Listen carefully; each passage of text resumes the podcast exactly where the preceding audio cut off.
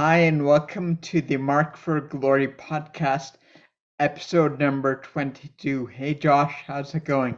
Hi, Mark. I'm great. How are you? That sounded a bit robotic, but okay, we'll keep it. Really? But today we have a very special guest who I've known for quite a while. When I reached out to the Huntington's, when I was trying to do some walk run for Huntington's disease, I managed to contact her, and she's a yoga practitioner who helps people with Huntington's and ataxia and other stuff like that.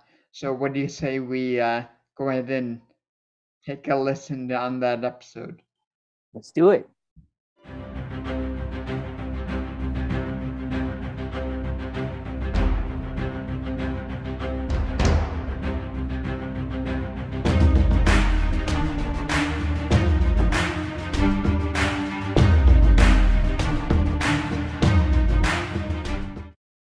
Please remember to like and subscribe so that you can be notified when we drop future videos like this.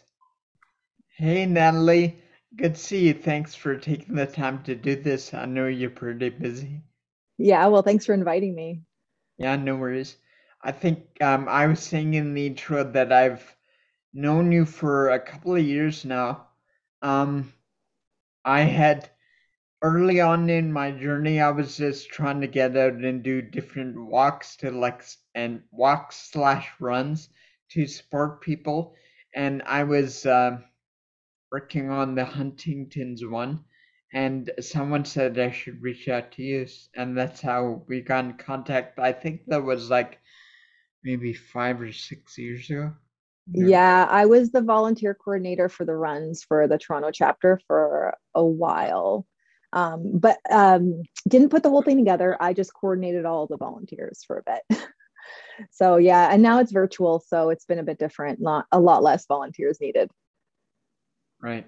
And then we reconnected because my ataxia support group, I was looking for speakers, and I thought of you, and we reconnected and found out a whole lot more about Huntington's. I think we spoke for about an hour and a half on the topic.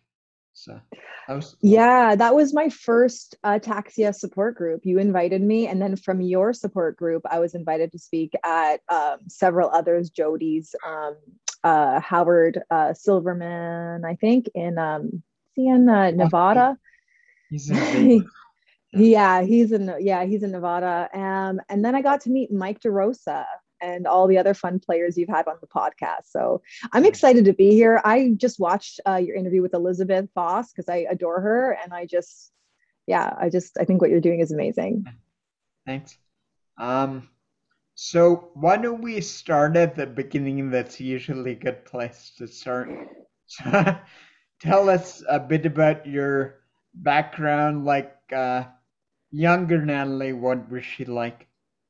Oh, you want to go that far back?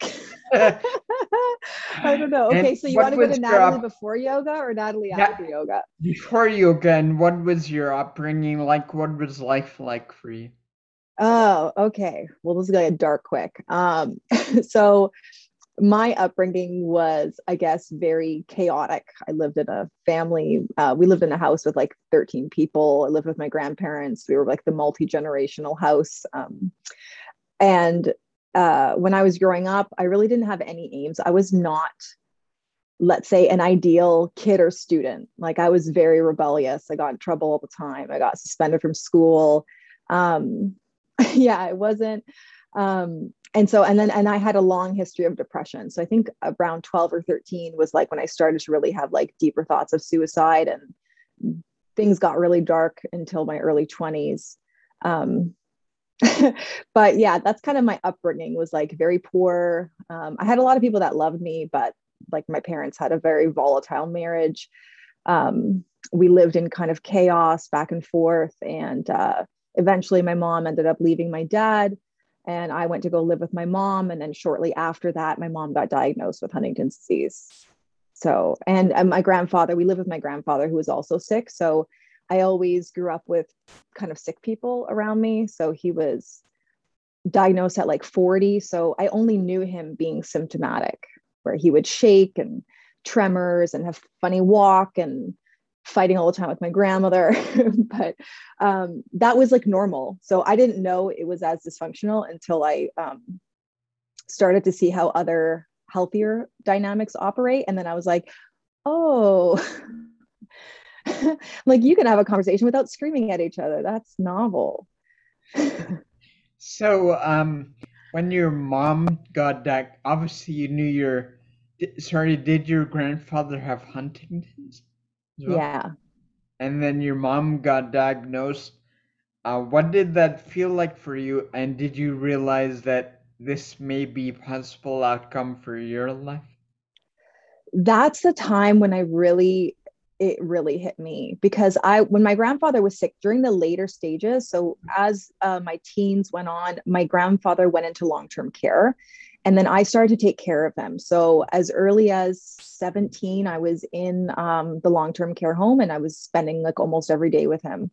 And just like lighting, he was a smoker at the time. So I was lighting his cigarettes, making sure that he was good. We used to like laugh and joke. And that lasted for about 7 years before he eventually died. And then my mom got diagnosed just before he died. And when she got diagnosed, I was like, oh crap. Like now it hits me. Like now the genetic component, like, became really real to me, and I started to go into a panic and a little bit of a downward spiral with that. And also I kind of knew what I was in for, having watched my grandfather go through what he went through and what happened to my family dynamics. And I was like, oh, we're gearing up for this. And so that was like a really big pivotal point in my life, because it kind of set me off into that space where I started to do or pursue healing work for myself. And how did that, or when did you start with the yoga? I started with yoga in 2009. So that was after a car accident. So shortly after that, after my mom got diagnosed, so I'm going to wipe my nose, I'm getting a little leaky. Shortly after that, my mom got diagnosed, and then I was in a car accident. So I didn't have an aim in life at that point. Like I had nothing, I had no education. I dropped out of school and stuff like that. So I was just working 3 jobs. And then on my way from one job to another, I was hit by a car. And then that kind of was the catalyst. I was like, couldn't move a lot for, about a year and a half. And then one of my aunts invited me to a yoga class. And I was like, well, I've tried everything else. I'm going to try this thing called yoga. And then that was the beginning of like my new life, my new healing journey, who I've become. That was like the spark of it. So, how long did it take for you? I imagine it took you, probably got certified as an instructor after a couple of years? A couple of years. So like after the first year of practicing, because I had achieved like so much freedom in my body that I hadn't had before, even like before the accident, because like I said, I didn't come from anywhere where I was an athlete or I was like, I barely did anything. All I did was do a bunch of drugs and stay home and watch TV. Like that was my life. So when that happened, I started to do yoga and I started to get really in touch with my body. And then I was healing a lot of the physical ailments that were kind of plaguing me, and also receiving a lot of the mental benefits. Like my mood was better. I was better to get along with. Like it started to really change how I was interacting in the world. And I was like, I really want to help other people. It's all I want to do. It's like, I want to help other people with this methodology. And then I did my training in 2010. And I did it in Mexico in a really cool place called Yandara Yoga. And it was wonderful. I mean, it was really hard because, like I said, I didn't have a background where like I had any sort of like formal education. So I was coming in just from like personal practice and had to learn everything. But it was one of the most worthwhile things that I did. And then when I came back, I kind of started teaching. I was renting space at the time I had a martial arts instructor, and he let me use his studio and rent his studio. And I started to teach on my own because nobody would hire you in the city. Like if you were a new teacher in that time, there was not enough studios. It wasn't like the way it was the last, few years where they were everywhere. And then I was like, okay, well, if they're not going to hire me or I can't get a job there, I'm just going to rent space and teach because I need to use this skill. It makes sense to me why I always see you training with weapons or experimenting with some ideas from martial arts. Is that when you sort of got that into your head? Yeah, I like trainings. I use clubs and I use mace to train. It really just soothes my psyche. It helps me to relax. It also helps me to feel empowered and strong. I could run a lot of the energy. Like I said, I have a history of depressiveness. So usually I'm like grumpy or down and think really negatively. So if I have a good training session, all those nice chemicals that get made in my brain make me able to go out in public, which I like to do now. Yeah. So, do you think that yoga would help people with neurological or movement disorders? Oh, for sure. Yeah. Yoga is, and let's say like yoga is a big umbrella. So like what kind of yoga for who? Then we start to go into the nitty gritty of it. But yes, like if you have a neurological disease, you have something that's degenerative, you definitely want something that's going to reduce your stress levels as well as keep and maintain your body as well as it could be, because a lot of the things is maintaining what you already have because you have something that's working on like a constant decline. So if you can maintain what you have, it's much easier than trying to regain it once you lose it. That makes sense. How did you like, sorry, I'm going to rephrase my question. So I mentioned you were an instructor for quote unquote normal people for a while, right? Yeah. And, yes. And when did you connect Huntington's and yoga? So for me, because I lived at risk for so long, like that was my game plan. Like I didn't know that I was going to test negative. So I was like, I need to keep whatever I have as long as I can have it, before eventually making the decision whether to, apply for MAID or however you want to, deal with your end of life stages, right? You got to look at it from that longer haul. So I started picking up clubells, which are those like bat-like objects that you see me like swinging and moving, because I was really drawn to that because it combines HIIT training, strength training, and yoga and meditation into one, which hits a lot of areas of the brain. So my interest in clubells was sparked from trying to prevent my own potential illness, before again, I wasn't, I didn't know my status at that time.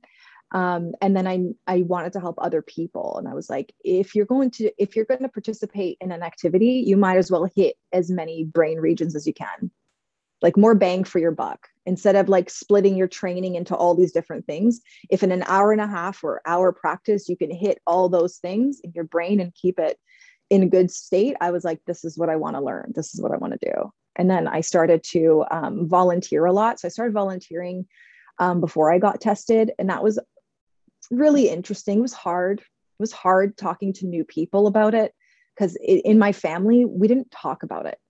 Like no one said to me like what my grandfather had. I didn't even know the word Huntington's disease until like way later on. Like no one even said, they just said Nanu is sick.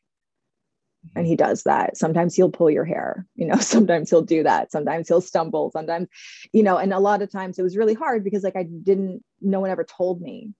And then there was other people in my family that were sick as well. And no one also ever talked about that. We just saw like people get sick and die. And then what happened in that family unit and other people get sick and die and what happened in there. And no one really said like, this runs in the family and, and no one was really connected to the Huntington Society. So I kind of was like, I need to get connected to somebody because I can't handle this on my own, especially when my mom was sick. I was like, I'm losing my mind here. So then I got connected to the society, and then I started to do work in the community because I had like that in where I was like, sure, I can volunteer. I started just volunteering at the runs. And then from the run volunteer, I would lead the warm-ups at the runs. And then from that, I became the volunteer coordinator. And then from that, I started to offer my services. I started saying, like, can I present yoga as therapy at the conference? I started to pitch them. You know, can I talk about these things that I think are very beneficial for the community? Can you let me have a platform? And then they started to bring me to the conferences, and that went really well. It was well received. And then I started working with the HDYO, which is the Huntington's Disease Youth Organization, and they're international and they deal with youth. And I started to become a camp counselor and a mentor for YPAD, which is the young people affected by HD, where you have a mentee and I get to like coach them. And we actually got along really well, me and my mentee. And then I started to kind of do more stuff around the yoga work and really trying to expose that, because the sentiment at the time was like, it's genetic, there's nothing you can do.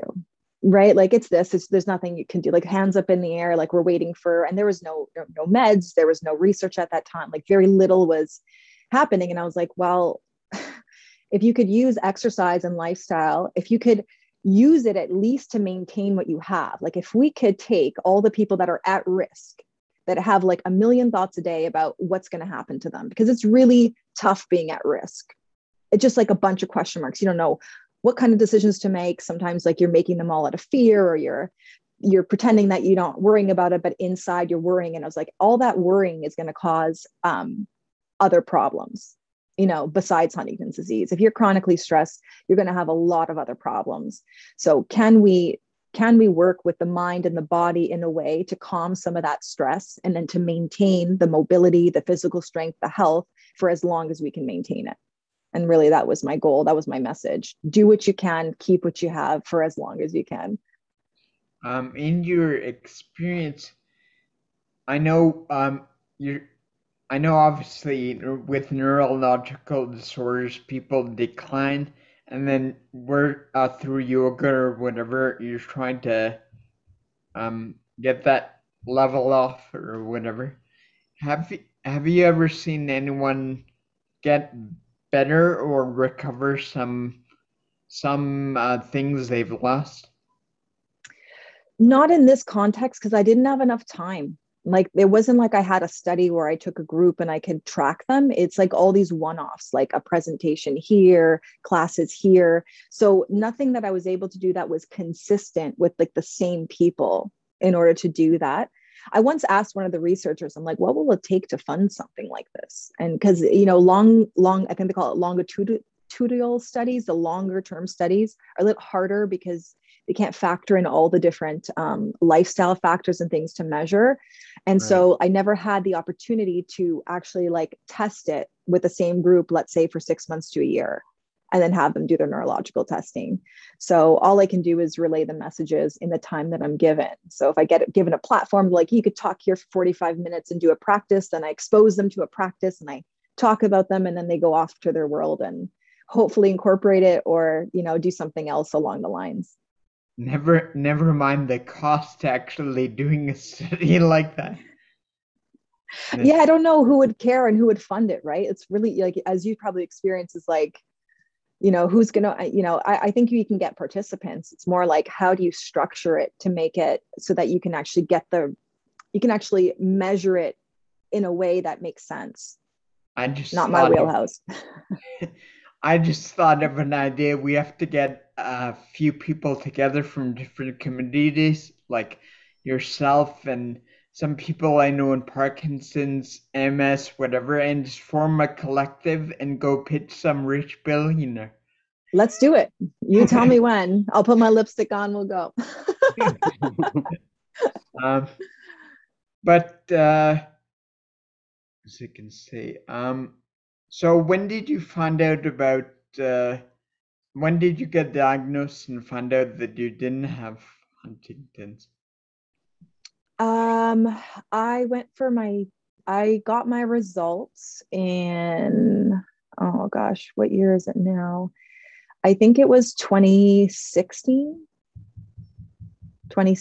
I got my results. 2015, I did the test. I had to, my mom As she started to get worse, basically how it works with Huntington's, I'm not sure if it's the same when you're dealing with the ataxia process, but my results had to sit in an envelope for a year because my mom was still at home and I was still her primary caregiver, and I could not handle both things. So until I put her into long-term care, I was just like, I can't know this, because I didn't know which way it was going to go. I had suspected it was going to go the other way. I was pretty sure of it, actually. But then it didn't. And so that was an interesting process to, it took me like a year after getting my negative diagnosis to really sunk in. Mm-hmm. And so how did that feel for you? Like, it must have been a relief and in some capacity. Yeah, but it's weird because not right away. It was in the room when somebody hands you a piece of paper. I wrote about this process in a book once. I was just in shock. I had my two support people beside me, and I was just like, could you read that again? She's like, you do not have, I was like, could you just read it one more time? Cause I couldn't, I was like, there was no, I had kind of zero hope that I was gonna test negative. And I tested negative. And then I'm sorry to cry about this, and then I was like, I don't have a plan now. All my plans were that one path, and I didn't have another path. And I was like, okay. And then that year, anytime I would have a twitch or I would forget something, and when the thought was it's starting, I would whip out the paper that says, you do not have Huntington's disease.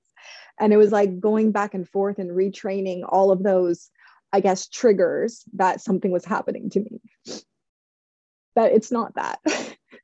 Maybe you're just, chronically stressed or tired or whatever, but it's not that. So it was a relief, but also not as, not as happy as I guess outside people would assume I would be. It's not that I'm not happy about it. It's that my mom's still sick. My family's still at risk. People I know and love are sick.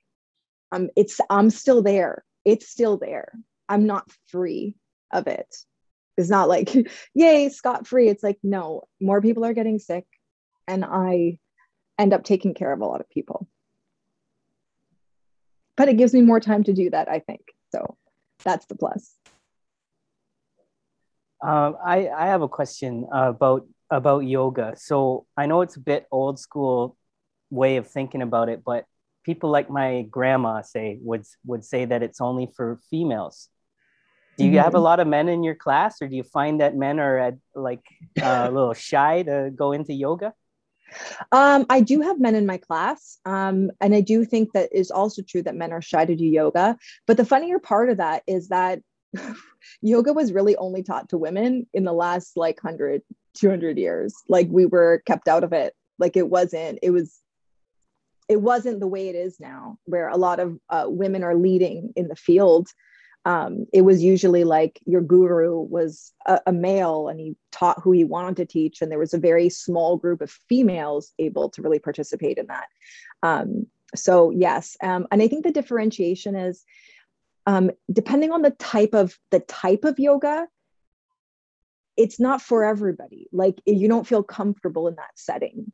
Right. A lot of people don't feel comfortable in a studio. They don't want to walk into this place and, everybody looks the same way, or they feel like they're out of place, or if they're inflexible, they feel like, I don't want to go there because it'll be embarrassing if I can't keep up, or, things like that. But I don't teach anymore really in those environments. I teach sometimes there, but I work with a lot of people who have mobility issues and pain issues.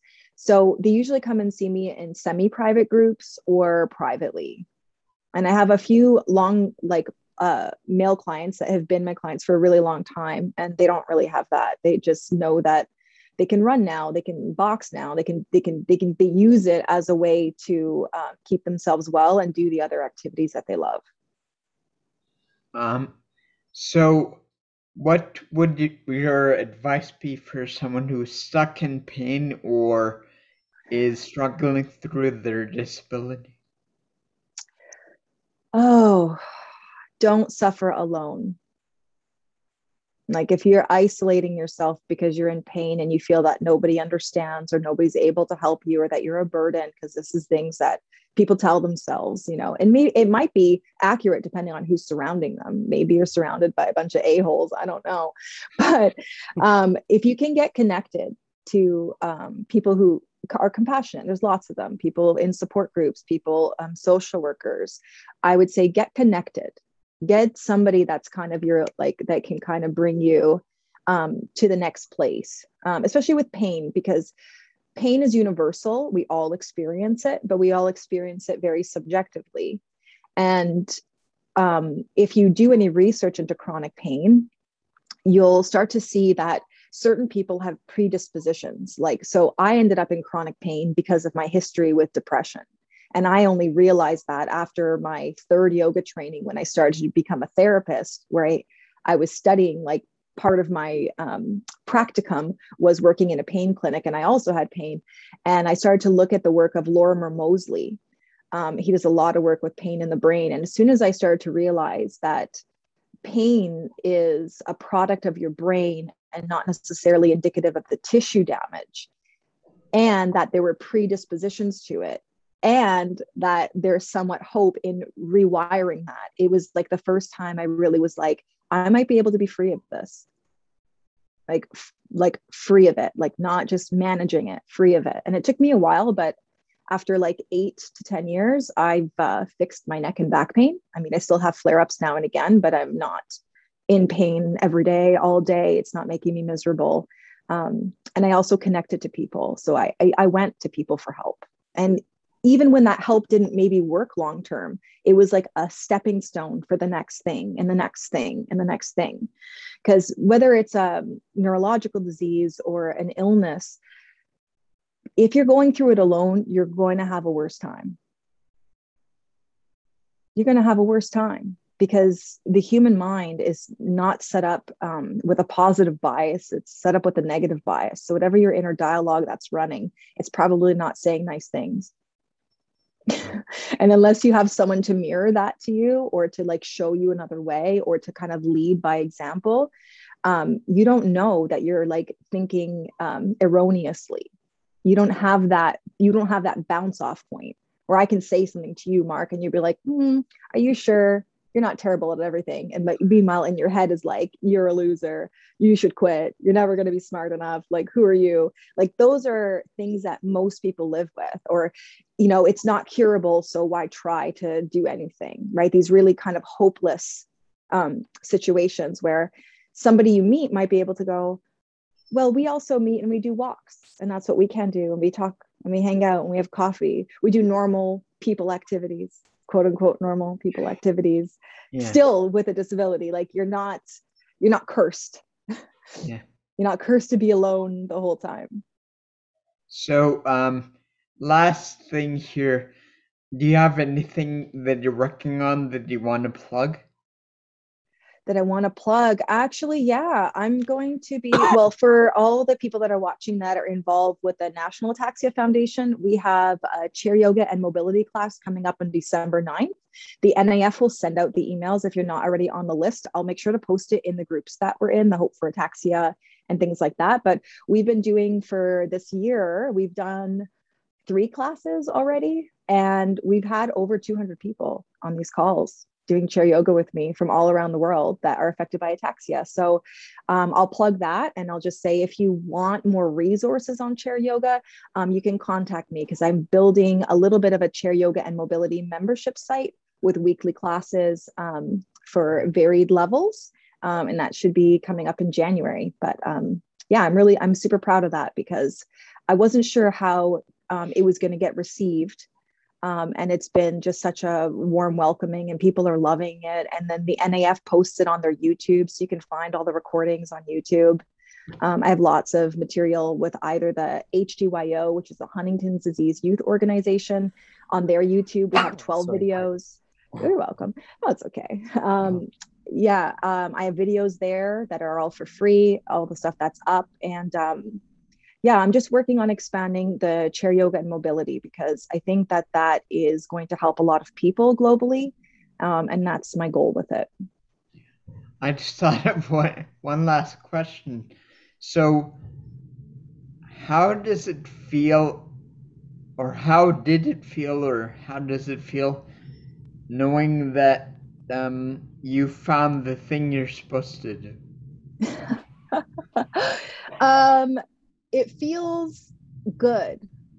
Yeah, it feels good. It feels like there's a purpose always to something that I'm doing. So, you know, a lot of the times a lot of people I know, they don't love going to work. They don't like going to work. I don't like the business of yoga. That's not my jam. I hate marketing. I hate promoting. I hate doing the business, accounting. I hate it. But when I get to teach, I love it. I get to walk into a room. Everybody's happy to see me. Everybody thanks me profusely before and after class.